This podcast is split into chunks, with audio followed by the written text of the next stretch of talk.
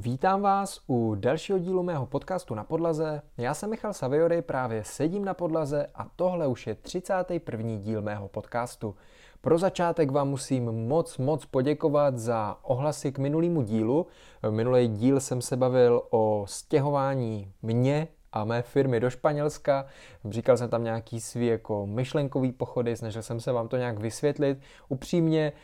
Ohlasy byly takový, že by to chtělo ještě pokračování, protože ani já jsem se necítil, že by po té hodině jsem řekl opravdu všechno, co bych chtěl. Určitě se k tomu v následujících týdnech až měsících vrátíme, protože pro mě je to pořád aktuální téma a co je hlavní, tak díky těm různým ohlasům, kterými přišli do zpráv, do komentářů, nebo mi je lidi řekli osobně, tak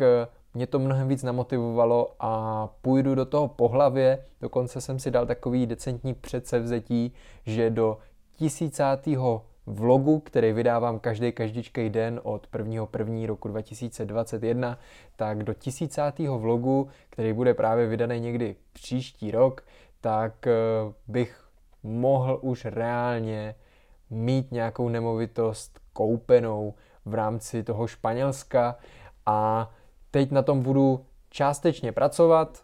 Co je hlavní, tak teďka jako můj hlavní cíl byl, nebo je, do podzimu doladit kompletně celou tady tu firmu, abych s tím už neměl takový starosti, nemusel řešit takový ty režijní věci, eh, nebo ne režijní právě, ale takový ty věci, které se furt vymýšlí, aby to bylo lepší a lepší. Samozřejmě člověk to chce pořád zlepšovat, ale teďka tady vidím ještě nějaký jako velký potenciál, který je potřeba zlepšit a pak už to budou jen takové jako de- decentní úpravy a ten biznis už bude fungovat. A následně, to znamená někdy na podzim tohoto roku, se začnu aktivně zaměřovat na to, abych eh, byl schopen nějak řešit to Španělsko a tím pádem z toho budou podle mě vycházet potom i zajímavější videa, zajímavější obsah, protože vám postupně samozřejmě budu říkat, na čem jsem, co jsem dopracoval, půjdeme hezky potom, abych získal to daňové číslo, který je ve Španělsku potřeba k tomu, abyste si tam mohli založit bankovní účet a následně mohli řešit nějaké hypotéky a nějaké věci okolo. Takže eh, myslím si, že tohle bude velmi zajímavý téma, ale už pojďme k dnešnímu podcastu. Já jsem zase dneska nevěděl, o čem úplně mluvit. Eh, budu se na to muset víc zaměřit, zároveň přiznávám, že jsem trošku odflákl ty hosty, který jsem už v tuhle chvíli jako tady chtěl mít a chtěl jsem s něma točit nějaký další díly. Uh, úplně se to nezvládlo, dal jsem prioritu někde trošku jinde, ale tak jakoby do dvou, tří dílů uh, se do toho určitě vrhnem. No a o čem teda dnešní díl bude? Řekneme si klasický zhrnutí a potom se podíváme na spolupráci, která teďka jako vzniká, nebo která byla představena v rámci internetu a to je spolupráce společnosti Epic Games eh, s firmou Lego, Lego Group, takže chtěl bych na to, to tady nějak trochu představit a zároveň bych na to chtěl říct hlavně svůj názor. Uh, upřímně Nevěděl jsem, jestli na to natočit samostatný video, protože chci posílit ten YouTube jako takovej, ale na druhou stranu si říkám, uh, podcastu stejně nemám co říct, nebo nevěděl jsem úplně, jaký téma zvolit a než tady jen tak tlachat, tak mi to přijde docela dobrý a vždycky to můžu jak se stříhat a udělat z toho samostatný video, takže uh, takhle to i uděláme. Ale pojďme, uh, pojďme se podívat na to, co se stalo tady za poslední, dejme tomu, týden asi to nejhlavnější, co mi shodou okolností dost uh, pomohlo ujasnit si to Španělsko znovu, protože já jsem vydal ten uh, díl podcastu minulýho, uh, minulý týden pro vás, minulý týden a ten den mi přišel doplatek v bytě za energie 30 tisíc a to si člověk řekne, že je něco špatně a že by se s tím mělo něco dělat upřímně, život v Brně je drahý, to, to, to je jasný. A u nás v bytě to funguje tak, že se energie, respektive teplo rozpočítává mezi byty, takže i když mám seštelovaný termostaty, topím tam prostě jenom tak, jak se má. A protože nejsme skoro doma, tak eh, logicky se tam tolik netopí, tak ale sousedi jsou asi pořád doma a nemají se řízený termostaty, takže uh, tu jejich spotřebu zaplatím já, a tak jsem propočítával, jestli má smysl to stěhovat někam jinam v rámci Brna, protože to není stěhování jenom bytu, ale samozřejmě i skladu a věcí okolo toho. Zároveň jsem propočítával, jestli třeba dojíždět někde z větší dálky a sklad nechat na místě, jestli to je taky cesta, ale z pravidla eh, z nějakého ročního horizontu eh, tam není žádný, žádná úspora, začne se to vyplácet až potom, což mi úplně nedává smysl, protože uh, ten cíl toho Česka asi není tak velký. Takže jsem začal znovu googlit po tom Španělsku, začal jsem to řešit poměrně aktivněji, nebo udělal jsem si zase takovou aktualizaci toho, co jsem věděl, udělal jsem si mnohem větší představu o tom, co bych jako chtěl, jaký jsou ty priority a došel jsem k závěru, že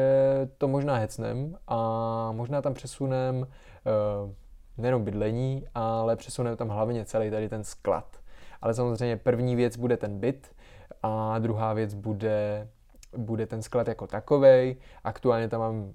vyhlídlou nemovitost, která by se mi plus minus líbila. Jako můj hlavní cíl z pohledu bytu ve Španělsku je, že potřebuju mít velkou terasu. Jelikož úplně necílím na to, abych si hned jako první nemovitost tam koupil nějaký dům, tak eh, bych radši byl zase v tom městě, život v městě mě vyhovuje aktuálně a prioritu dávám terase. Takže jakýkoliv byt, který má terasu a zároveň je nějak rozumně velký, situovaný, tak mi dává smysl. Aktuálně tam mám nějakou nemovitost vyhlídlou za milion 800. Samozřejmě neviděl jsem ji, jo, ale bavme se jenom pro představu a uh, milion 800 s tím, že cizincům dají hypotéku do 60%, takže si to sami můžete spočítat a i když uh, i když si to dáte do nějakých kalkulaček, tak zjistíte co a jak. S tím, že Španělsko má eura, takže tam nejsou ty úrokové sazby takové, jak eh, jsou třeba teďka v Česku. Samozřejmě situace se může změnit, ale s tímhle teďka nějak pracuju a myšlenka je taková, že tam koupím prvně tohle nebo něco takového a jakmile se tam trošku rozkoukám, tak eh, reálně může přijít ta chvíle, kdy si řeknu OK, zaplatíme, zaplatíme ten převoz a přesunem tam celou firmu. Musím teď probrat eh, v průběhu roku s účetním a s daňovým, eh, jak to vlastně dělat, jestli, protože ono se dá řešit to tak, že máte furt sídlo v České republice a tím, že daně jsou stejně už v dnešní době uh, propojený, aspoň DPH, tak uh, se to dá prostě nějakým způsobem dělat. A tak bych vlastně nemusel mít ani to účetnictví tak složitý, jenom by se tam nahlásili nějaký základy na, na úřadech, ale tohle si chci právě ověřit, protože pak by to bylo o to jednodušší a vlastně největší problém, nebo největší jako úskalí, který celého tohle vidím, tak je to, že Španělsko, konkrétně Valencie, do které bych chtěl jít, tak eh, je 2200 km daleko a tady ten sklad eh, je docela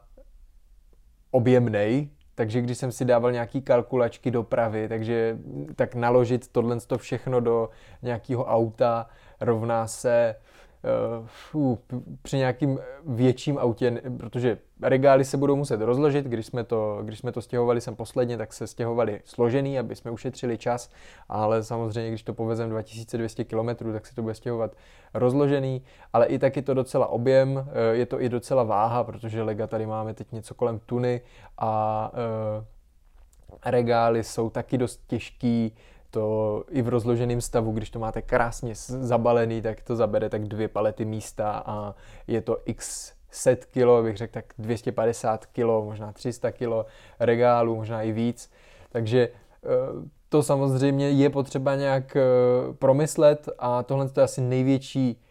úskalí, nebo ani ne úskalí, je to jeden fixní náklad, ale z pohledu nějaký logistiky to odpovídá tam a zpátky na nějakých třeba 120-150 tisíc, záleží, jak velký auto by bylo potřeba. Počítám s tím, že uh, ta firma tady roste a budeme toho mít víc, co bude potřeba převést. Uh, a zároveň bych tam asi nejspíš převést i nějaký svý osobní věci, takže by se to takhle spojilo.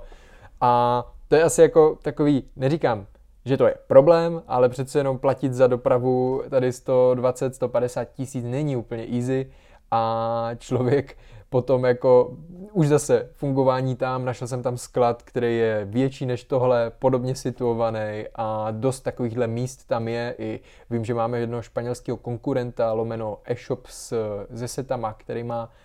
hodně podobný prostory, na který já v tom Španělsku koukám. Dost často to v tom Španělsku je právě situovaný, takže máte barák, ve kterým se nahoře bydlí a dole je prostě jedna velká prodejna eh, nebo nějaký jako sklad, kde je cokoliv. To znamená, takhle to máme situovaný vlastně i tady v tom našem skladu a hodně podobně je to v té Valenci, kde jsem se potom koukal s tím, že nájem se tam dá v klidu situace se asi změnila, nevím, nebo jsem minule koukal trošku špatně, nebo už si to možná nevybavuju tak správně, ale prostě do 12-13 tisíc můžu mít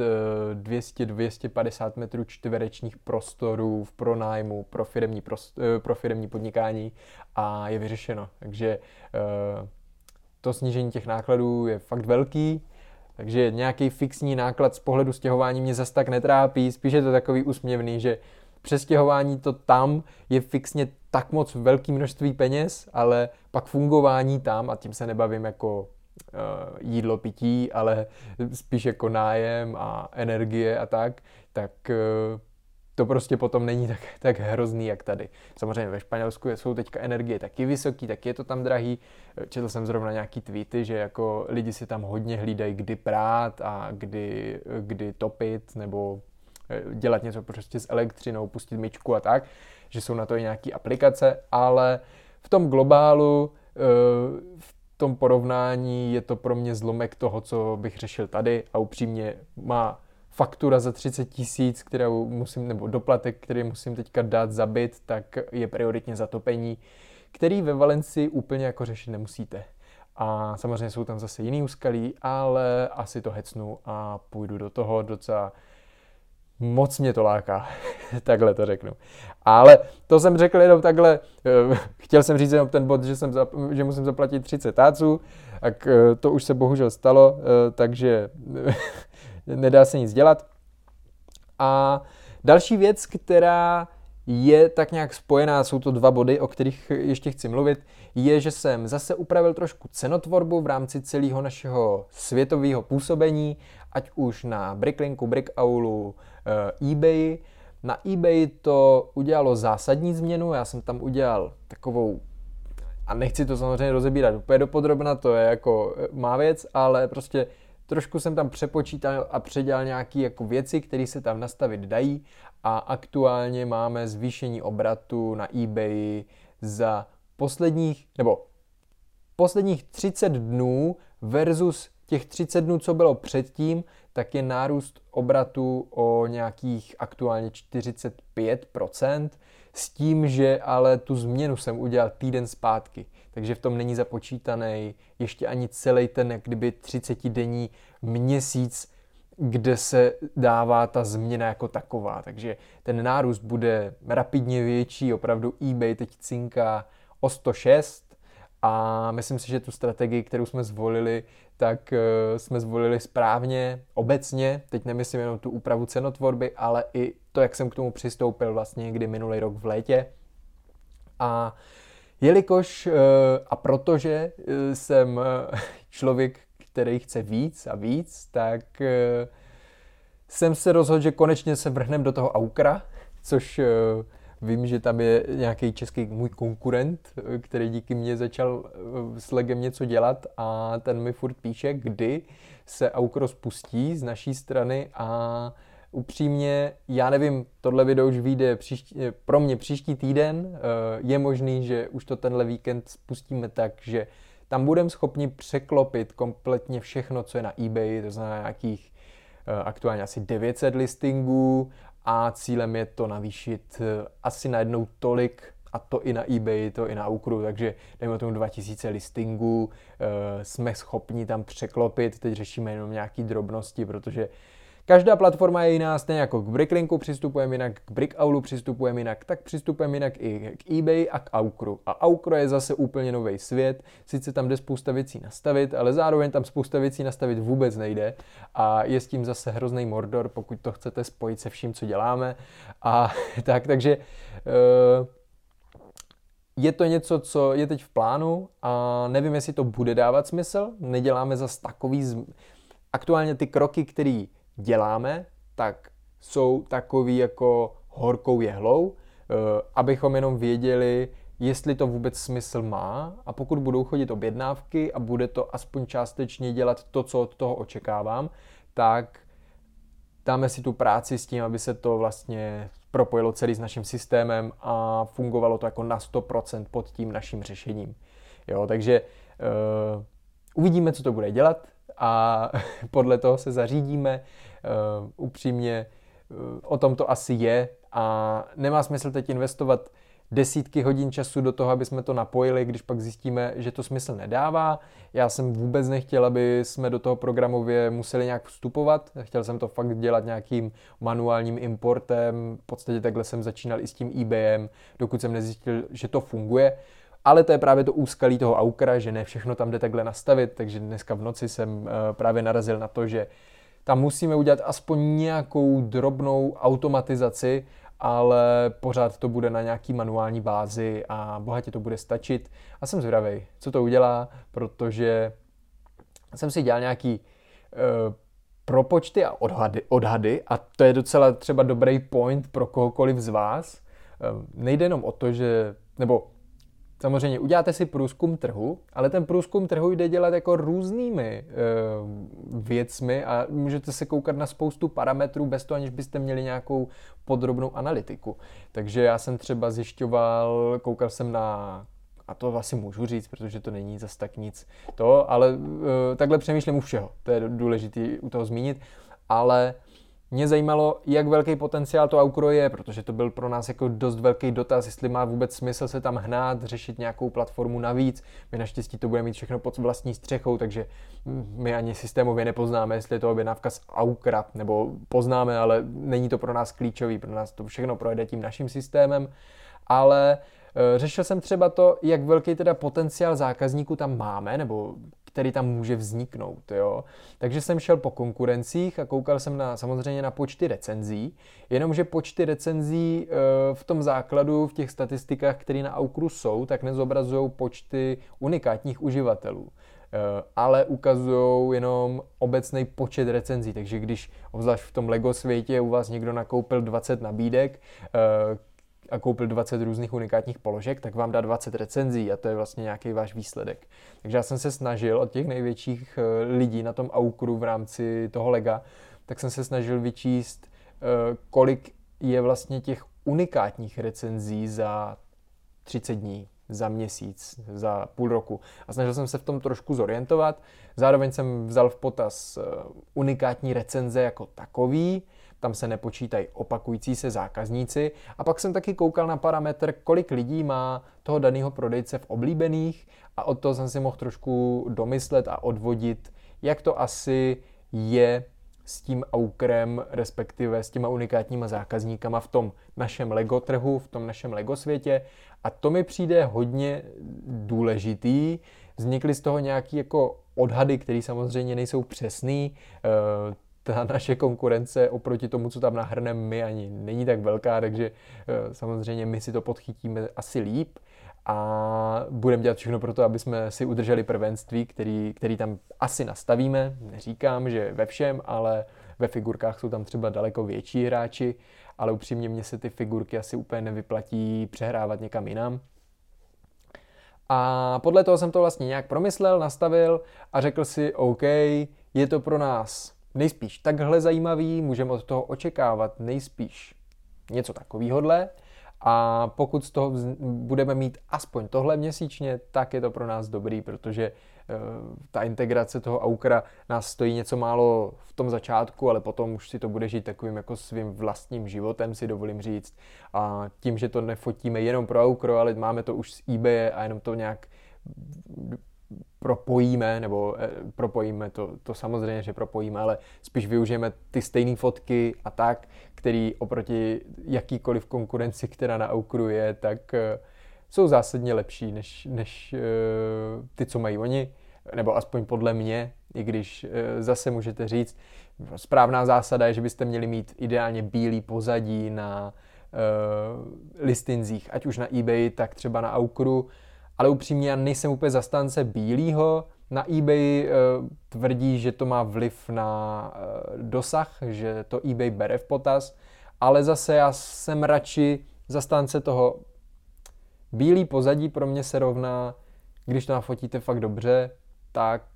to vypadá až moc jako profi, nebo může to hraničit s tím, že to je fotka stažená někde z internetu. Samozřejmě ne u Lego dílků, ale my jsme obecně zjistili, že, že to prostě chceme nějak uh,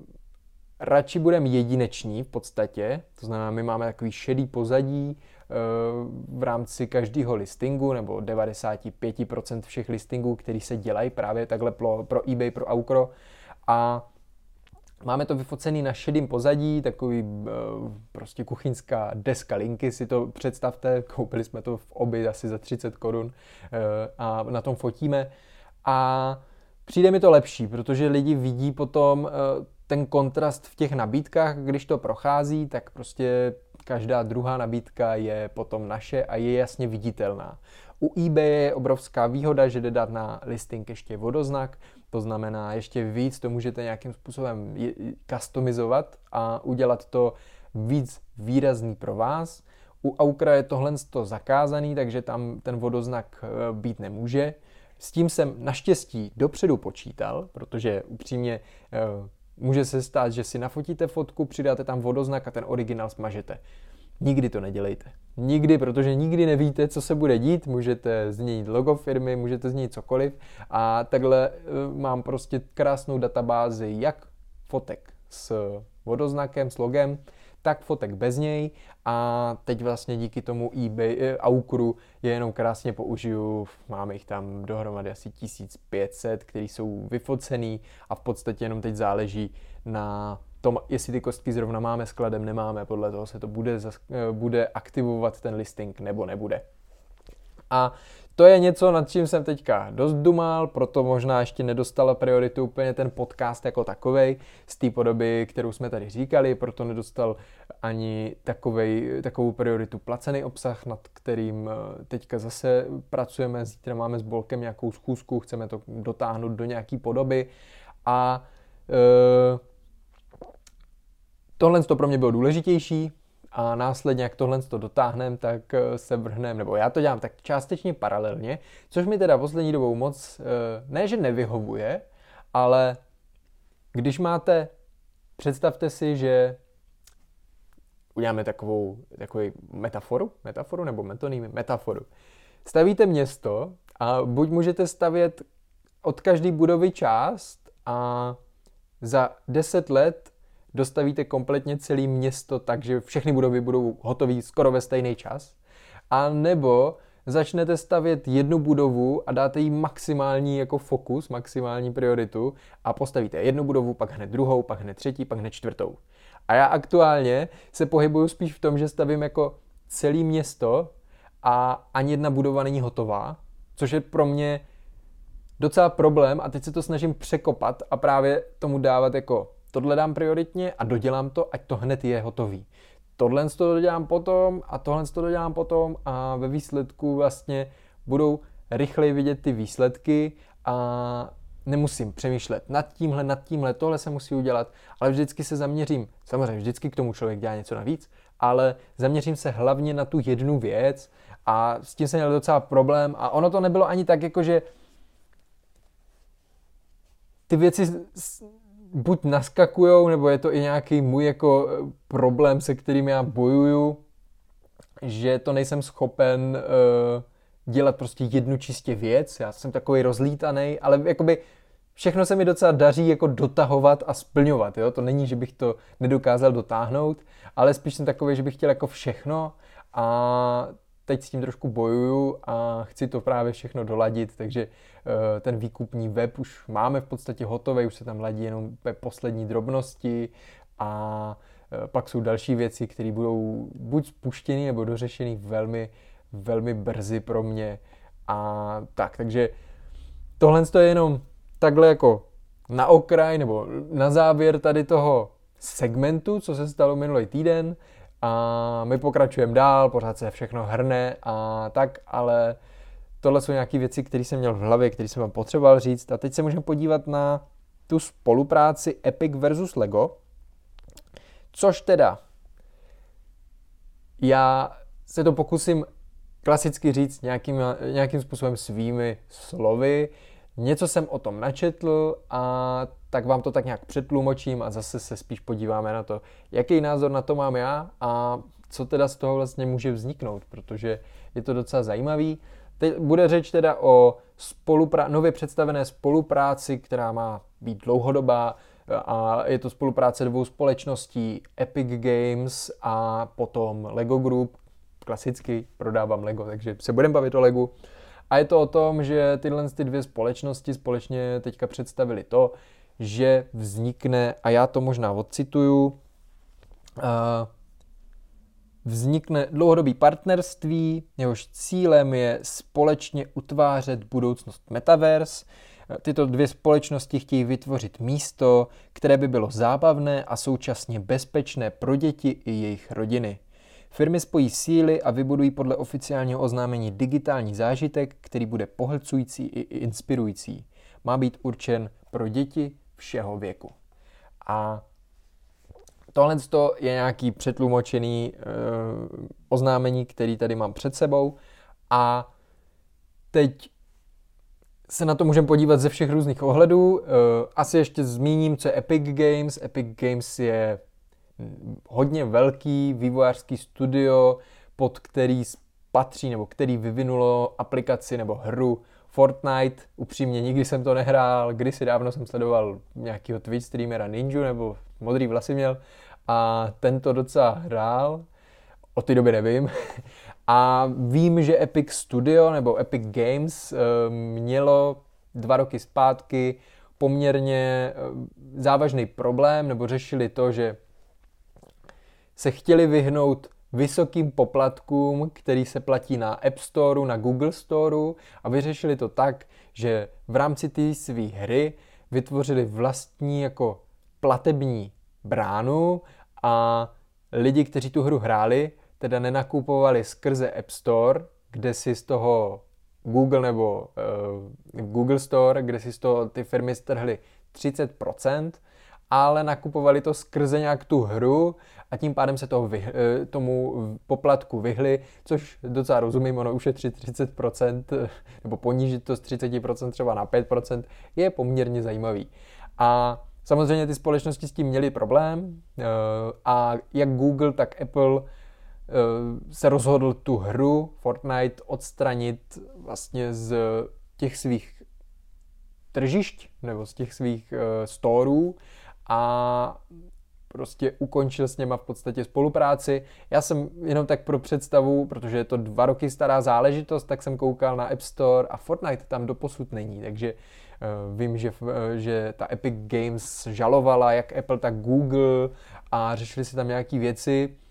ale Fortnite podle mě docela furt frčí, takže Oni si prostě to udělali na své platformě, vyhli se, vyhli se poplatkům a pokud mají ten odbyt a ty lidi jsou ochotní jít někam jinam, kde si to stáhnou, koupí a pak budou žít v rámci toho e, ekosystému samostatného, tak e, za mě jenom dobře. A upřímně dost podobný přemýšlení, jako to Epic Games mám já. Protože samozřejmě mě je taky nepříjemný, že pracuji na nějaký a třetí platformě, nebo e, třetí jako aplikaci, pod kterou spadám a když se ta aplikace kdykoliv rozhodne mě nějak ukončit, omezit, zvýšit poplatky, tak já nemám vlastně jinou možnost. Takže to je to, co jsem řešil, jestli má smysl vyvíjet něco vlastního a snažit se tam přetáhnout ty lidi, jestli má smysl budovat nějaký vlastní marketplace nebo budovat vlastní e-shop a tak. A právě vždycky jsem došel k závěru v tom našem modelu, že to nemá smysl.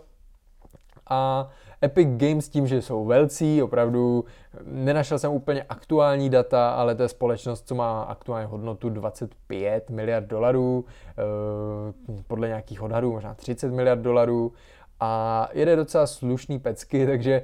tam si samozřejmě můžou dovolit razentně víc. Já s tím legem asi nemám takový cíl a ta, ten potenciál není takový, takže já musím řešit to, jestli to fakt má nebo nemá smysl. A proč o tom mluvím? Protože podle mě jedna tady ta, tenhle bod je v rámci té spolupráce, která vznikne, to znamená LEGO společně s Epic Games začne budovat nějaký metaverse, nějaký prostředí, eh, teď zase podle mě v dnešní době už slovo metaverse je spíš handlivá záležitost, protože kde kdo teď představuje to, že začne budovat nějaký metaverse a i já sám doteď nemám takový znalosti, abych to dokázal pochopit a co je hlavní, nejde ani tak pochopit to, to, to si myslím, že kdybych tomu věnoval ten čas, tak by to nebylo jako zas tak jako náročný, ale podle mě to hrozně dlouhodobá věc. A opravdu já chápu, že ty společnosti teď jako neví, čím za, co dělat, tak třeba se vrhnou do něčeho, co bude mít smysl až za 5, 6, 8 let, ale možná proto je to pro spoustu eh, z nás, a myslím si, že to spousta z vás cítí stejně, je to taková spíš jako handlivá věc, pod kterou si nikdo z nás nic moc jako nepředstaví a teď jako kolik těch metavers jako vznikne, Adidas nebo kdo, eh, jo, prostě kde kdo něco má, Facebook, eh, jo, a chápu tu myšlenku toho, že není potřeba mít jeden metaverse, že to může být prostě oddělený a v každém může vznikat prostě zase e, spousta dalších věcí, ale je to pro mě pořád něco, co není uchopitelný, takže tady ta spolupráce může být a nemusí být jako e, pro nás zajímavá a upřímně,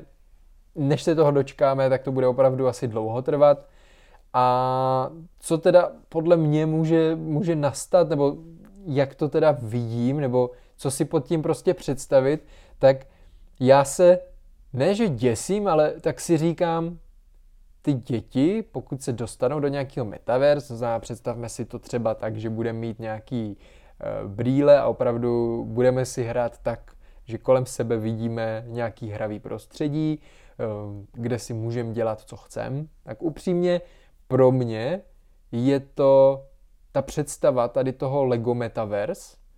hrozně podobná tomu, že vznikne Minecraft, který budete hrát prostě v Metaverse. Protože reálně tak to i jako nejspíš bude. Ono o tom není moc zatím, co zná, nebo ža- nejsou žádné podrobnosti, jo. Ale já si dovolím tvrdit, a podle mě je možná i já nevím, jak moc Minecraft furt jde jako dobrý pecky, ale nevím, jak moc je na tom Microsoft nastavený, co představili, že vytvoří nějaký metaverse, si chtějí vytvářet metaverse v rámci, v rámci uh, celého jako Microsoftu, ale kdyby vzali zrovna ten Minecraft, který je první, druhou nejprodávanější hrou na světě, kde ta kreativita je vlastně obdobná jako v tom Legu, spíš daleko větší, si dovolím tvrdit určitým slova smyslu, že to není jenom o stavbě kostek na sebe, ale opravdu voda, zvířata, samozřejmě to může být i, i v Lego světě, ale uh, že asi těch možností je tam víc. A upřímně myslím si, že jestli on teď každý si chce urvat kus toho trhu pro sebe a teď je otázka, vznikne někdy nějaký metaverse z pohledu Minecraftu? Mně by to upřímně dávalo smysl a i by mě to docela lákalo. Z nostalgie bych si ten Minecraft zahrál a upřímně, kdybych mohl reálně kopat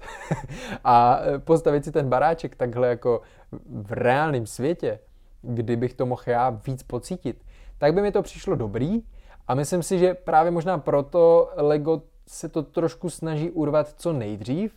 protože tohle to jsou asi dva největší jako boje v rámci tady toho herního světa, nebo ne herního, spíš tady toho kostičkového světa, protože máme tu Minecraft, který vzniknul jako počítačová hra, kde si v počítači hrajeme s kostkama a máme tu Lego, který je ten offline Minecraft v tom reálném světě prostě. A je to docela dost zajímavý a upřímně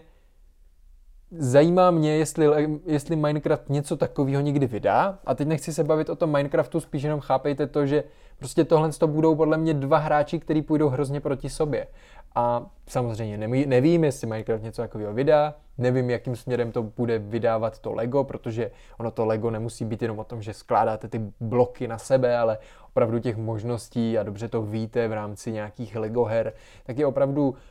podle mě docela dost, takže jsem zvědavý, co z toho vznikne, ale upřímně mně to je pořád docela jako, ne že nesympatický, ale nedovedu si pod tím pořád jako představit takový ten stoprocentní zážitek. Není to takový ten zážitek z těch sci-fi, sci-fi filmů, kdy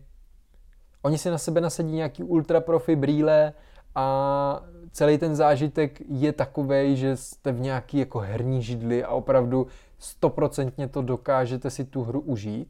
Tohle ještě podle mě v dnešní době není tak přístupný pro běžný lidi. Jo, jsou nějaký podložky, po kterých chodíte, takže jakoby se hýbete ve hře, ale v reálném světě stojíte na místě. Jsou samozřejmě různý propracovaný řešení, ale pořád to není ještě ono a já dokud nebudu mít takovej prožitek pro sebe, tak mě to úplně jako neláká, nemám s tím zkušenosti, takže nevím, ale prostě dokud to nebude dostupný jako cokoliv, co vzniklo v rámci starších technologií a teď se to prodává všude, tak to pro mě nemá ještě asi takový význam a nedovedu si pod tím hlavně něco představit. To je asi to nejpodstatnější. Já nevím, jak moc zábavný bude hrát si v nějakém Lego světě eh, v Metaverse. Jak moc, moc dobrý to bude, jestli je lepší skládat si kostičky v reálném světě, nebo eh, jo, že fakt by mě zajímalo, jako jestli budou mít z Lega postavený město a člověk si bude moct projít nějaký lokality, eh, že těch možností je tam fakt hodně. Není to jenom ostavení kostiček, to stejný samozřejmě v Minecraftu, dobře, asi víte, že tam jsou různý servery, kde můžete hrát nějaký minihry a je spousta dalších věcí. Ale pro mě osobně, kdybych si měl stavět s kostičkama, tak bych šel radši do Metaverse Minecraftu, než do Metaverse Lega a to Lego bych se sám pro sebe, a teď jsem otevřený, otevřený fakt novým technologiím, úplně v pohodě, ale prostě to Lego bych si chtěl udržet v tom offline světě z toho důvodu, že a to je právě ta největší otázka, co všechno dokáže nabídnout Metaverse uh, Lega. Jestli to bude zábavný, je to spojený s Epicem, takže jestli tam vznikne něco jako Fortnite, teď nemyslím, Lego je proti zbraním a tak, takže nemyslím Fortnite jako takovej, ale spíš jako právě zase ten svět těch miniher, kde pak ten zážitek a všechno to okolo bude pro všechny ty děti zásadně jako větší. A tak no, takže nad tímhle se můžete sami zamyslet. Je to, je to podle mě docela zajímavý a jsem zvědavý, co z toho vznikne, ale jsem trošku skeptický vůči tomu, jak dlouho to bude trvat a vlastně i v rámci toho, já nechci brzdit to, aby děti se, si nehráli v nějaký metavers, ale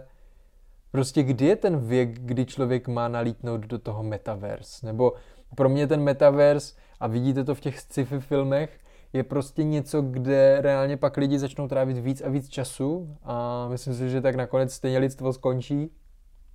že budeme trávit čas v metaverse a v tom reálném světě to tady bude vypadat úplně katastrofálně a uh, teď jako je v pohodě, aby to dítě si tady od 6 let nebo i od míň hrálo v nějaký metaverse a pak zakážete mu si hrát v tom metaverse, dejme tomu půl hodiny, hodinu denně a jako je to ta cesta, nebo bránit mu v tom, nebránit mu v tom a jako co z toho vznikne a bude potom jako si chtít hrát v reálném světě s kostičkama. Jako je to podle mě a už já neznám tu kdybych měl data, tak samozřejmě z toho asi dokážu zásadně víc říct, ale to, co jsem říkal už párkrát, že podle mě Lego je v dnešní době hlavně o těch dospělejších stavitelech a i na to Lego cílí, čím dál tím dražší stavebnice. A upřímně nevím, jak moc si děti hrají s Legem. A tím nemyslím, že by si s ním nehráli, ale podle mě se zkrátila ta doba, kdy si s Legem hrají. A opravdu je jenom menší procento dětí, který si s tím Legem dokážou hrát třeba do 13-14 let a tím nemyslím, že by si jako skákali s vojáčkem nebo s panáčkem, ale tím myslím spíš to, že si nejsou schopni, eh, že už ani nechtějí jako na Vánoce nějaký set, který by si jenom postavili a dali si ho na poličku. Že Lego je trendy, i na TikToku mě sleduje spousta dětí a hrajou si s Legem, ale podle mě to není už takový, protože pak už si nehraju s legem do 14, do 15, ale hraju si třeba jen do 12 a pak je chytne nějaká počítačová hra a konec. Jo? A nevím, nemám ty data, fakt by mě tohle to zajímalo. Mimochodem, teďka mi v týdnu psala, psali nějací studenti z vysoké školy z Plzně, že mají na Lego nějakou práci a chtěli by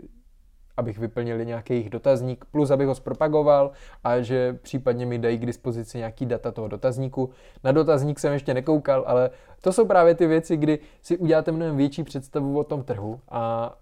potom si, když mi chodí takovýhle ty věci, jak si říkám, jo, tak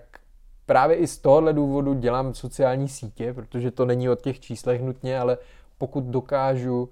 díky tomu získat někoho, kdo mi takhle je schopen něco dodat, tak eh, je to pro mě vždycky samozřejmě zajímavý. A nutně se nebavíme jenom o dotazníku, ale těch možností je jako spousta.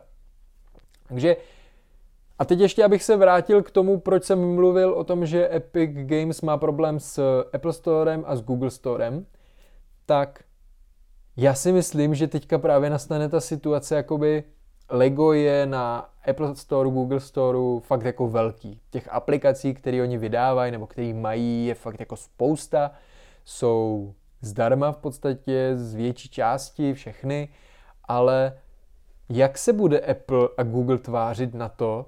když vznikne a teď já nevím, jakým způsobem se propaguje metaverse. Jakoby pro mě, já to furt vidím tak, že si stáhnu nějakou apku. Apku, jo, ale možná ne, jo. Ale nebude s tím mít právě Apple a Google problém? Bude to v pořádku? Uh, jo? Nebo řeknou Legu, hele, ty, ty, ty s těmahle nespolupracuj, protože jinak ti zakážem veškeré aplikace, které u nás jako máte. Nevím. Pak nad tím přemýšlím jenom jako ze stran, které mě napadly a tohle to je prostě něco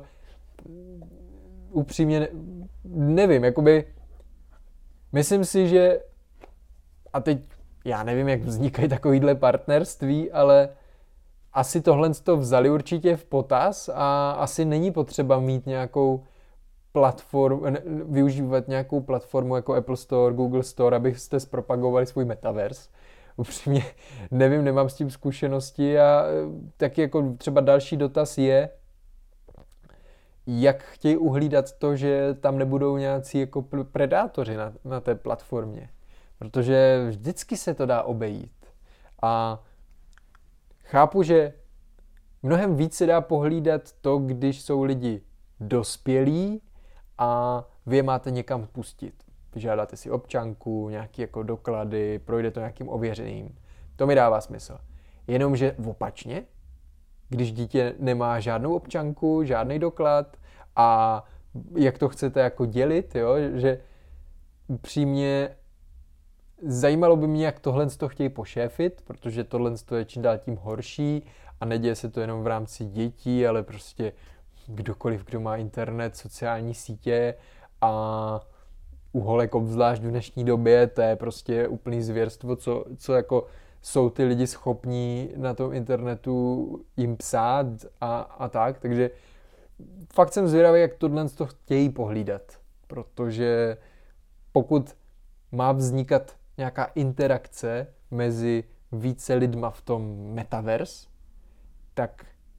to samozřejmě může dojít k tomu, že tam budou ti predátoři. A jak se to řeší? Třeba vím, že když jsem teďka zkoušel nějakou aplikaci Lego Video, tak to video, který jsem vytvořil, tak prošlo nějakou kontrolou. Musel jsem, já nevím, 20-30 minut čekat, než to někdo schválil. A teď nevím, sedí někdo, uh, sedí někdo u počítače a ručně to schválí, nebo to kontroluje robot, který není jako stoprocentní a dobře to víme u Facebooku, který prostě není schopen smazat nějaký uh, fakt jako špatný věci, který někdo uh, publikuje na ten, na ten Facebook. Takže to jsou jako dotazy, které já mám a které by mě zajímalo. Upřímně, teďka mě napadlo, tohle to jsou třeba věci, který bychom mohli nějakým způsobem naházet na hromádku a jednou za čas, a možná je to i ve spojení trošku s tím placeným obsahem, ale neříkám nutně, že bych tohle to konkrétně dělal pro lidi, kteří budou platit nějaký fíčko a budou mít nějaký výhody, ale vlastně vytvořit jednou za měsíc, za dva týdny takový jako call, kde tady tyhle ty věci si budeme moct probrat a mě by jako upřímně zajímala reakce někoho dalšího. A tím nemyslím, že si sem pozvu hosta, který je ně, něčím jako zajímavý a který bude mluvit na konkrétní téma a případně dojdeme k tomuhle. Ale že bychom si fakt jako, nebo já bych mohl zapisovat takovýhle jako pro mě zajímavý body, kde bych jako chtěl znát nějaký názor a když vznikne kol pěti, deseti lidí, který, a teď nemusí to být kol, možná, tohle by byl dobrý, možná živý přenos tohohle podcastu, kde jakoby vy byste mohli napsat koment a já bych byl schopen uh, na to reagovat a tím nemyslím, že byste mi poslali nutně dotaz, ale právě i tady to, jako, že já mluvím a zeptám se vás, jaký na to máte názor vy, co si myslíte tady zrovna o tomhle, o tady té myšlence, kterou tady mám. A tak, takže jestli dopra- se dopracujeme nějakým trošku ještě větším číslům na YouTube, tak si myslím, že by se to dalo udělat s tím, že by to byl klasický záznam potom do podcastu a mohli bychom to použít a tak. No, takže to jsou jenom takové myšlenky a myslím si, že eh, už nemám k tomu co říct. Eh, snažím se, i mi teďka chodí docela dost feedbacku na to, že se zásadně zlepšuju v tom, jakým způsobem vám ty informace předávám. Myslím si, že se i us, trošku víc sedlo to, že asi to bude vždycky o tom, že řeknu něco na začátku z pohledu toho zhrnutí a pak bude jedno velký téma a víc si na něm dám záležet, eh, nebo se na ním víc zaměřím, zkusím si eh, u něj víc jako zamyslet se, jak, co vám všechno k tomu můžu nějak říct, svůj pohled. A eh, prostě mám na to dobrý feedback, takže mě to těší, není to jen tak mluvit tady takhle před kamerou a kuse, v podstatě bez, bez střihu. Ten střih tam dělám výjimečně, já nevím, jestli pět, šest dílů zpátky jsem udělal nějaký střih, což jsem si potřeboval odkašlat nebo něco a pak jsem nedokázal najet plynule na, na to, co jsem chtěl říct. Ale eh, tak, takže jsem rád, že, že se vám to líbí. Čísla pomaličku rostou, držíme se kolem 500 poslechů na díl, což mě mega těší, protože je 500 bláznů, kteří to poslouchají. Minulý díl měl opravdu slušný statistiky z pohledu poslechovosti na jednoho uživatele, nebo jak se to přepočítává, takže mám z toho radost. A tak, takže díky, že jste poslouchali, nebo že jste se i koukali. Já jsem Michal Saviory, celou dobu jsem seděl na podlaze, tohle byl podcast na podlaze a příští čtvrtek zase na viděnou, protože tohle je týdenní podcast, který vychází každý, každýčkej týden. Mějte se. Čau, čau.